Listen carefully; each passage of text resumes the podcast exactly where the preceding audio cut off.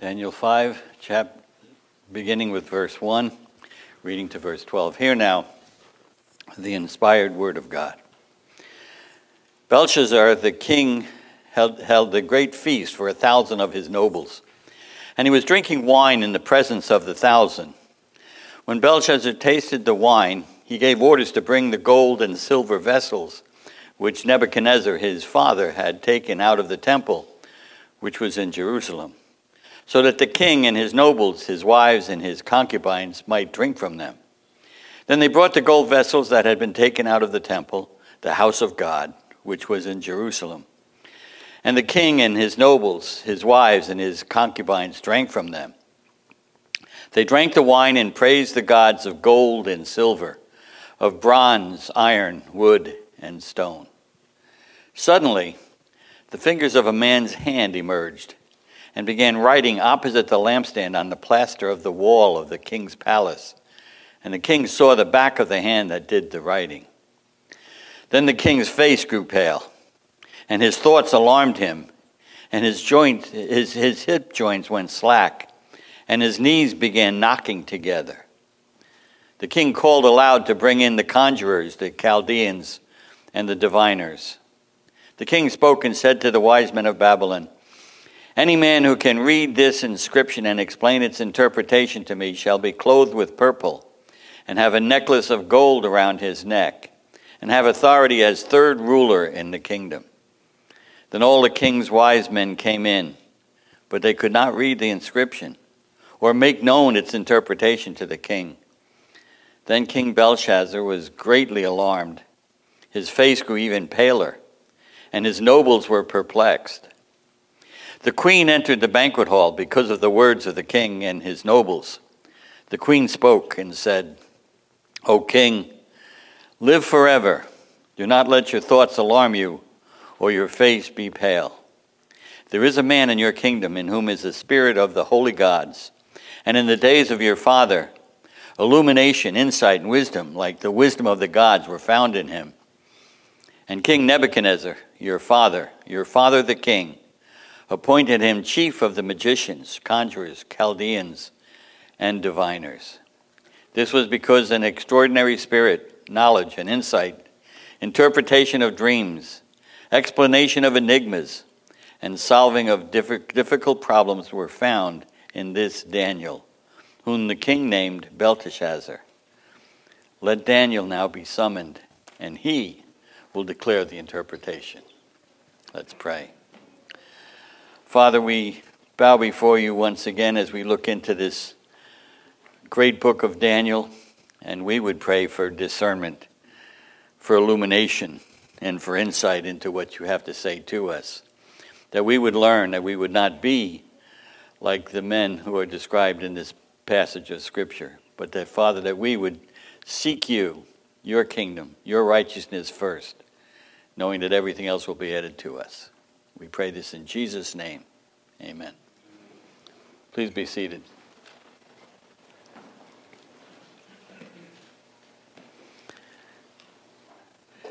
The English language is an interesting language, is it not? It's full of idioms and idiomatic expressions and colloquialisms. Some of them have been around so long that their origin is not even known by those who use them. For example, you ever see something really impressive and call it, that's a real doozy? Most people have no idea where that comes from. It actually comes from the, the automobile, the Duesenberg. Because when it was manufactured, it was so luxurious and so opulent that it became a byword. So you say, that's a doozy. Then there's another expression give them the whole nine yards. And a lot of people have no idea what that, where that came from. It was actually the length of the machine gun belt on a World War II aircraft gunner. And the whole idea was give them all you got. So it was give them all the whole nine yards. Our text for this morning is the source of another idiom. He saw the handwriting on the wall. The meaning is that someone has understood that he was facing some serious problem. For example, His firing came as no surprise. He'd seen the handwriting on the wall for months before. It's a typical use of the phrase. Reading Daniel 5, it's fairly easy to see the origin of the expression. But the circumstances surrounding this event are, the, are very interesting. How does this writing on the wall come about? And what does the writing mean? Now, those are only two of many questions that we're going to explore in chapter 5. But, but first, some context. And the question that struck me first was who is Belshazzar and how did he get on the throne of Babylon? Those are two very good questions and obvious questions. For when we finished chapter 4, Nebuchadnezzar had been restored and he was on the throne. His sanity had been returned to him. And he was converted to a servant of the Lord God Most High. So look at verse 37 of chapter 4. This is the last verse of chapter 4. Now I, Nebuchadnezzar, praise, exalt, and honor the King of heaven. For all his works are true and his ways just, and he is able to humble those who walk in pride. Now remember, in the original, there's no chapter divisions. The very next phrase is Belshazzar the king. So, who is this Belshazzar? And how did he get to be king? Let me quote Sinclair Ferguson on this. The book of Daniel is not merely a record of the history of God's people in exile in Babylon. In fact, the author shows relatively little interest in chronology in the historical section of the book. We must look elsewhere if we want to understand the events of Jewish or world history in the period covered by Daniel. Instead, as we have seen, the book is concerned with the spiritual conflict that underlies history and comes to the surface in dramatic form in particular events of crucial significance to the kingdom of God. What is at stake in the exile is the threat posed by the kingdom of this world against the kingdom of God. That explains why Belshazzar comes on the scene with no introduction and no explanation on his place in Babylon or relationship to Nebuchadnezzar. Also, you must keep in mind that the purposes, the purposes of this book, which we have expounded on in, in previous sermons, the sovereignty of God is one of the keys to understanding the book of Daniel. Remember that Daniel revealed to the king Nebuchadnezzar in chapter 2. Remember what he said that he was the one, that the sovereign God was the one who removes kings and establishes kings. So we have to keep that in mind as we go through uh, this book of Daniel. And through the visions, we've seen how God will preserve his kingdom in time and history until the emergence of the new covenant.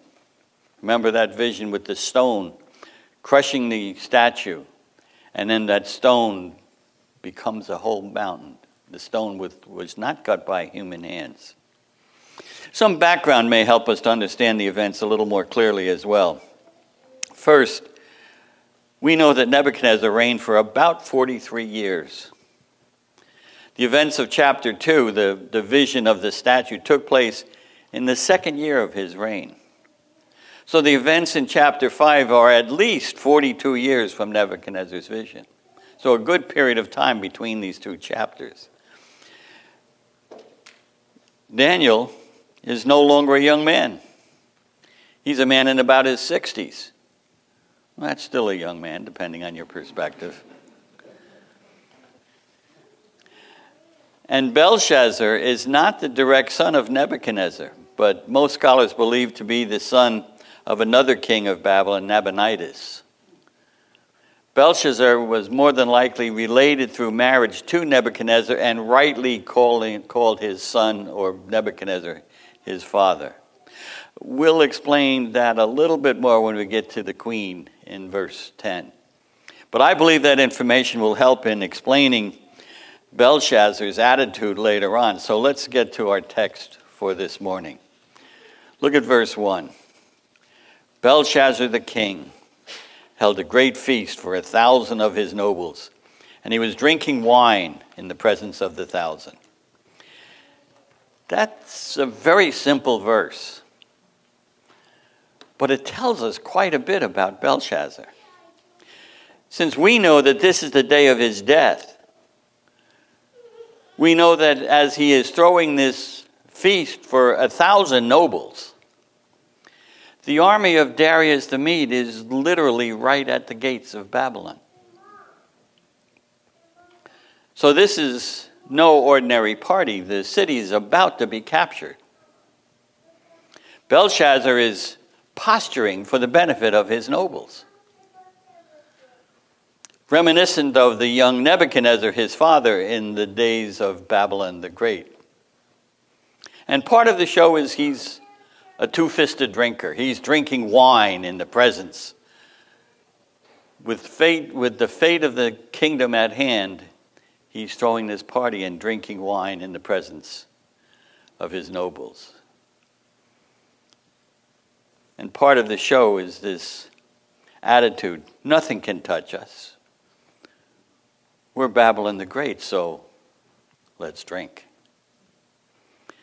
The city of ancient Babylon was said to be near impregnable. It was able to withstand a siege for long periods of time, ample food and water for the needs. So this feast had a definite purpose behind it, which will become more and more evident as we read further. Look at verse 2. When Belshazzar tasted the wine, he gave orders to bring gold and silver vessels, which Nebuchadnezzar his father had taken out of the temple, which was in Jerusalem so that the king and his nobles, his wives, and his concubines might drink from them. Now, this verse adds to our information. The king's wives and concubines are also included in the festivities. And as they commence drinking the wine, the king gives the orders bring out those vessels, the ones that my father had confiscated. We read about that in chapter 1 of, of Daniel, remember? That he had brought in not only the captives, the slaves, but all the implements from the temple. Now, the king's orders were obeyed because we read further in verse 3. Then they brought the gold vessels that had been taken out of the temple, the house of God, which was in Jerusalem. And notice when you see those phrases repeated, they're there for a reason. These are the vessels where were they from? The temple, the house of God, Jerusalem. There's no mistaking what these vessels are. And the king and his nobles, his wives, and his concubines drank from them. You know, when you first read this, it just sounds like something. Well, this is what a drunken man would do. Yeah, let's get those vessels, let's drink from those. But I believe there's more going on here than just a party gone too far. Look at verse 4. They drank the wine and listen carefully. They praised the gods of gold and silver, of bronze, iron, wood, and stone. This is quite interesting. As they drank, they praised the gods which they believed were behind the vessels.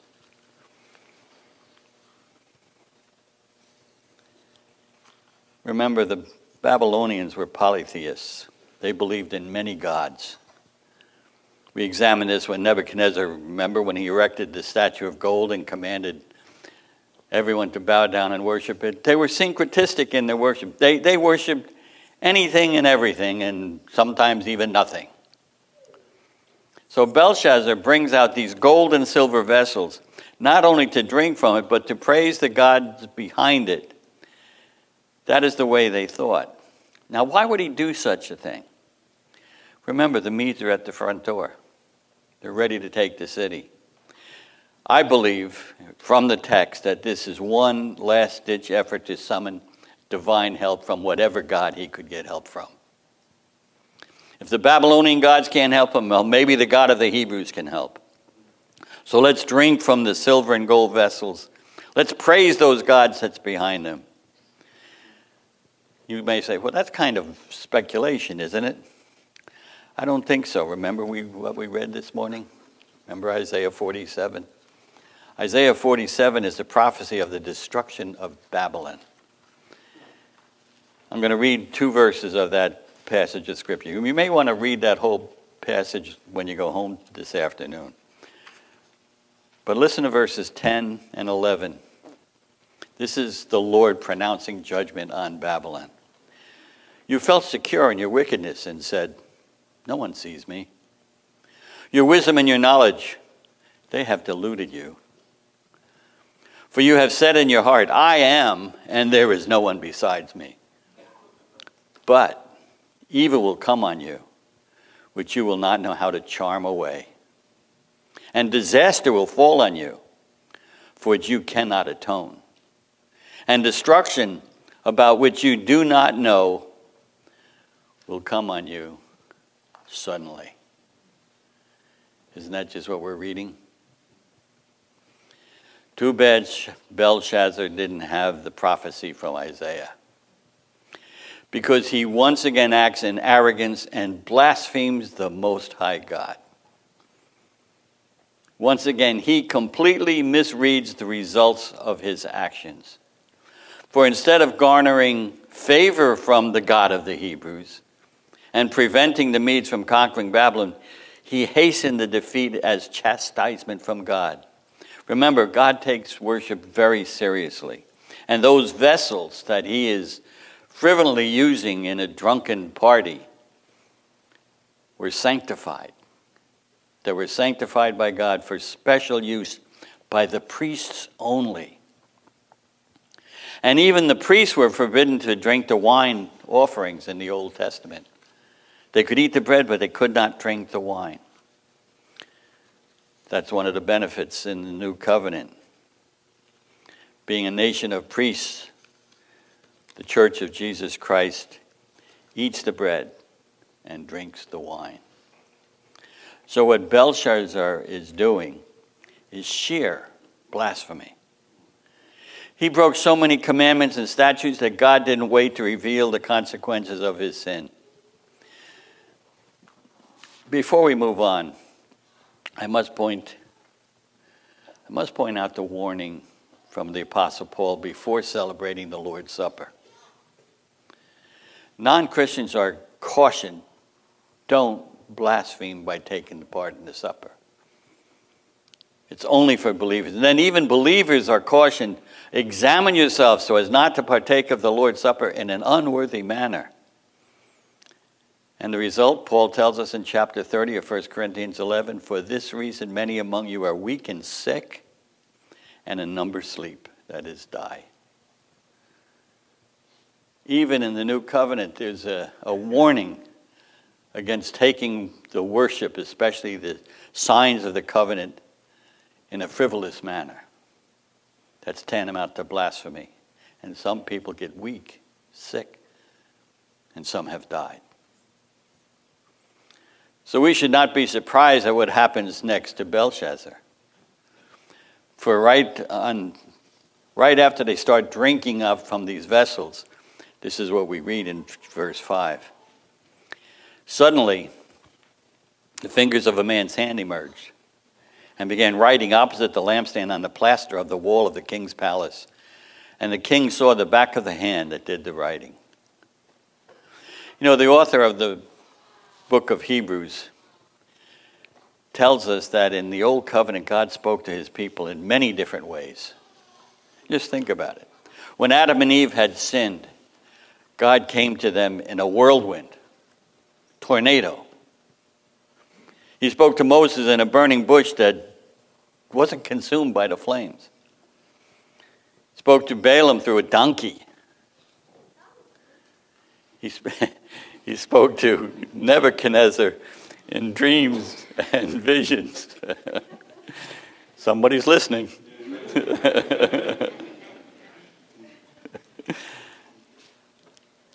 and now, now there's a hand writing on the wall. This was unprecedented to say the least. And I dare say that this was enough to strike fear in anyone's heart who was drinking in that banquet hall that evening. The fingers were writing something, and all Belshazzar could do was see the back of the hand. I would gather to say that I think some people sobered up pretty quickly at that point. But there's another part of the narrative we, narrative we must address. The writing was on the palace wall in a specific location behind the lampstand. Now, that is the lampstand that was made according to the blueprints from God given in Exodus chapter 25. That lampstand was made of pure gold and was designed to cast light on whatever was in front of it. Let me read Exodus 25 37. Then you shall make its lamps seven in number, and they shall mount its lamps so as to shed light on the space in front of it. In other words, the hand was writing on the wall with the lampstand watching over it, shedding light on what was written. If not real light, at least symbolically. The point is, the handwriting on the wall was a public event, not meant to be hidden.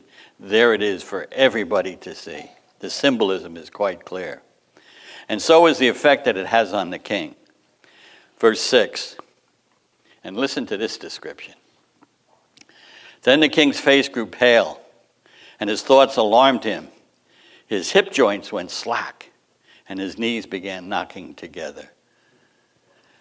That is one of the most graphic descriptions of fear you will find anywhere.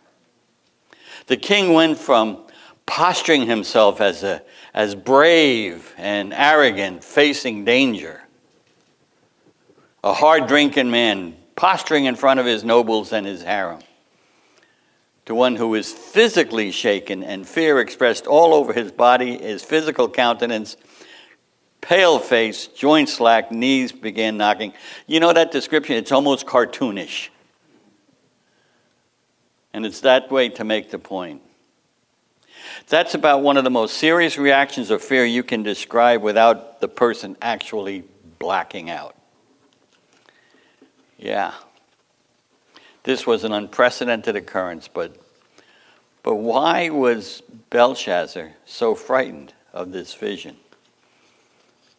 The text tells us his thoughts alarmed him. He is so frightened by his own thoughts that it manifests itself in these outward signs. You know what's really interesting? He doesn't even know what it says yet.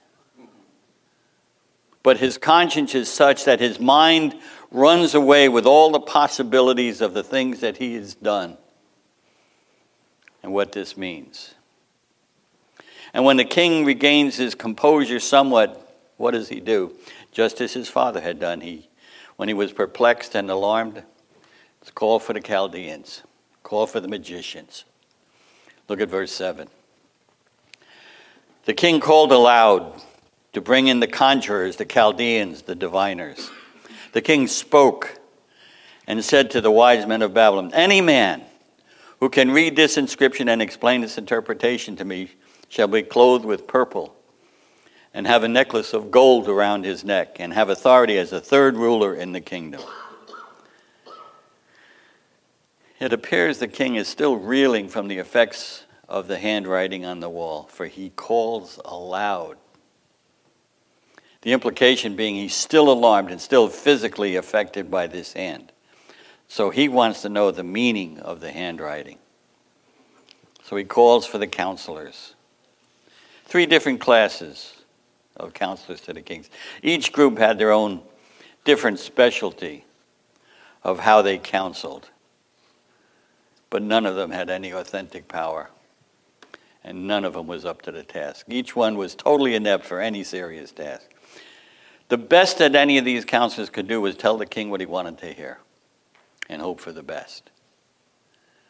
But the king calls for them and makes them an offer. If they were the real deal, there would be an offer they couldn't refuse. Because they would be clothed in purple. That's a, a symbol of royalty and respect in the ancient world. Would be a sign of one who is favored by the king.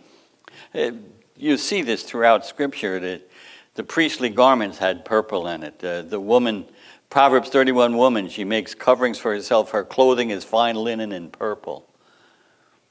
So, clothed in purple and a necklace of gold around his neck. But the big prize elevated to number three in the kingdom. All they had to do, just interpret the writing on the wall. That's it. No question. This, this king, Belshazzar, is seriously affected by the handwriting. The wise men come in, and again, no surprises here. Then all the king's wise men came in, but they could not read the inscription or make known its interpretation to the king. Yeah. Well, you know my sense of humor by now. As I was studying this, I couldn't help but think of the old nursery rhyme Humpty Dumpty sat on the wall. Humpty Dumpty had a great fall. And all the king's horses and all the king's men couldn't put Humpty together again.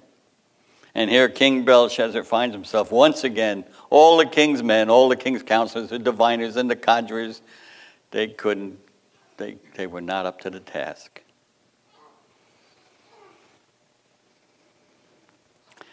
That being said, the king knew it wasn't good news. For look how the scripture, the scripture describes him now. Then King Belshazzar was greatly alarmed. His face grew even paler, and his nobles were perplexed. One can only imagine what was going through his mind. There is no one to help him, no one to read the writing. They can't even read the writing, let alone interpret it. No one to comfort him. He was left to his own imagination, and all he had was a group of perplexed counselors. But then something else happens. Something unexpected. Look at verse 10. The queen entered the banquet hall because of the words of the kings and his nobles. Now, who is this? The queen enters the banquet hall, and she captures the attention of the king and his nobles. Now, if you've studied the ancient royal cultures at all, you know that this is a, a severe break in protocol. Remember how Esther approached the king with fear and trembling, even though she was the favorite wife? She could have died just for daring to enter the king's court without being invited. But this queen marches right into the banquet hall and takes over. So obviously, this was no ordinary queen, no ordinary woman. So there's a few words of explanation I think we have to pause. Remember what we read in verse 2 concerning the guests at this blasphemous feast? A thousand nobles, the king's wives, and his concubines. This woman was not one of the king's harem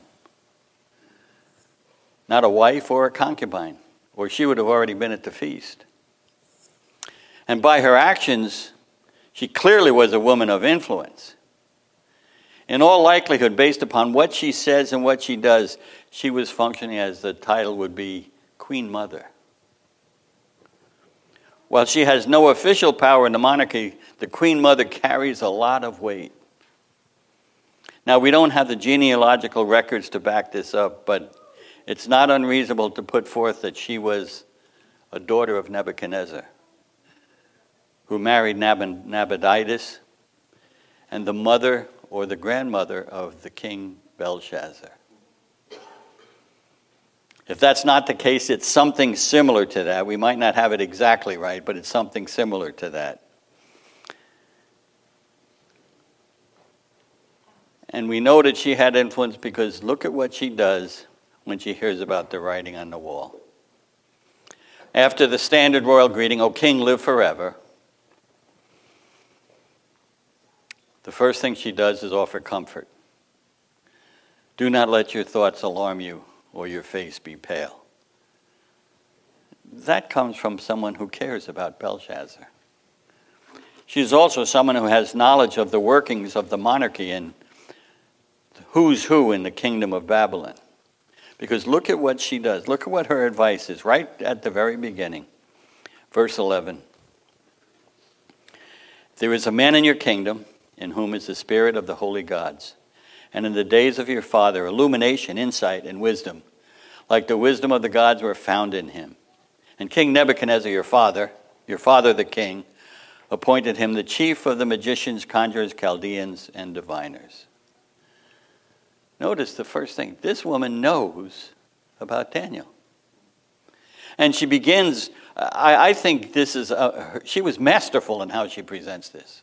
Listen carefully. If we can take a, a lesson on diplomacy from her. She begins by referring to as there is a man. I know a guy who knows a guy.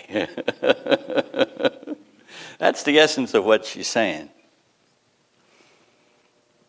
There is a man in your kingdom. She's familiar with the ways of kings. She doesn't just blurt out, hey, you need to call Daniel. She knows her king as king, but she also knows him as a son or a grandson. So she treads gently with him. There is a man who has the spirit of the holy gods. In other words, what she's saying is, I, know a man, and he may be able to help you in your dilemma. And then she relates how she knows this. She refers back to Nebuchadnezzar, not by name at first, which again is very, very insightful, but she refers to him as Father, your Father. And she relates the credentials that make Daniel a person of interest here, someone who might be able to read the writing on the wall. Why? Because in days gone by, he's proved himself to be different from all the other Chaldeans. He showed, he demonstrated illumination. He showed insight, and he was a man of wisdom. But not just any wisdom, wisdom of the gods. And now she begins to bring her advice to a close. She mentioned, and she, I love the way she, she brings in the big guy, Nebuchadnezzar. And look how she does so. Because of his great wisdom, illumination, and insight, King Nebuchadnezzar, your father, your father the king. Notice the emphasis. Remember who you are, Belshazzar. Your father appointed him chief of the magicians, conjurers, Chaldeans, and diviners. But she's not finished yet. She continues with the words that indicate she had personal knowledge of the works of Daniel under King Nebuchadnezzar. Because if you look at verse 12, she says, this was because an extraordinary spirit, knowledge, and insight. And then listen what she says interpretation of dreams, explanation of enigmas, solving of difficult problems were found in this Daniel. She knew that Daniel could interpret dreams. She probably knew more about the works of Daniel than we do because we only have four chapters. She served 40 some years.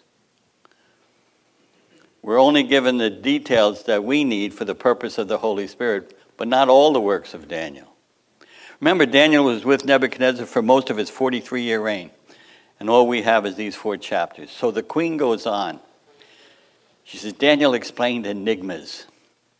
He was a solver of difficult problems. I don't think it's far fetched to say that she knew Daniel personally. Remember, as the chief counselor, Daniel had access to most of the palace, and, and, and most would be acquainted with him to some degree. Now she even names Daniel. She says, I, we were found in Daniel.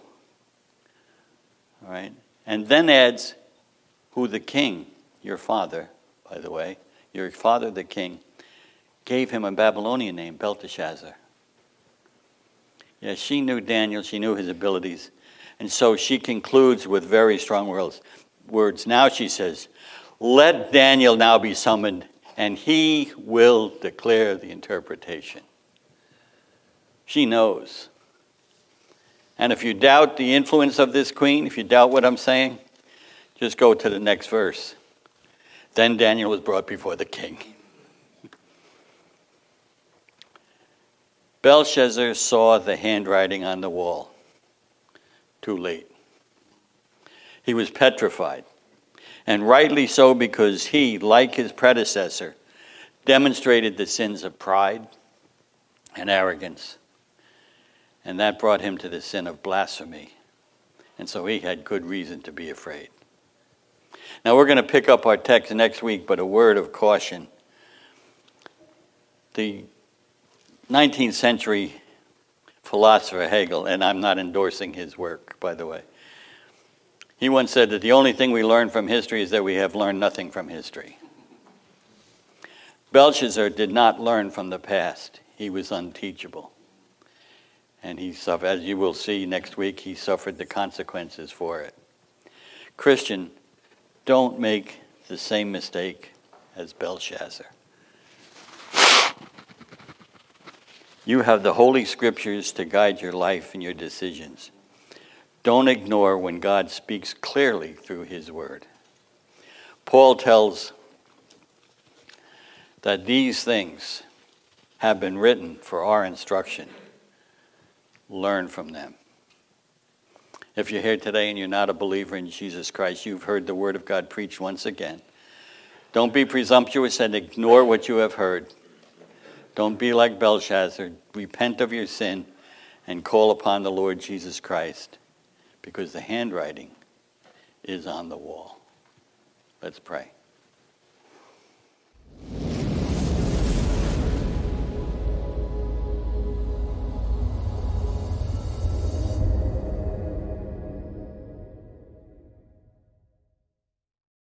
You have been listening to the Reformed Rookie Podcast, where we aim to teach Reformed theology to beginners or rookies. Be sure to look us up on the web at www.reformedrookie.com, where you will find many more learning tools and aids to help you grow in your understanding of all things Reformed.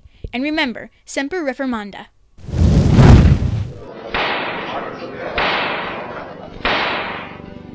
Dr. Luther, are you prepared to retract these writings? In some, I discuss faith and good works. If I were to retract these, I should be denying accepted Christian truths. Martin Luther, you have not yet answered the question. Will you recant, or will you not? Here it is. I am bound to my beliefs by the texts of the Bible. My conscience is captive to the Word of God. I cannot and I will not recant. Here I stand. I can do no other. God help me. Amen.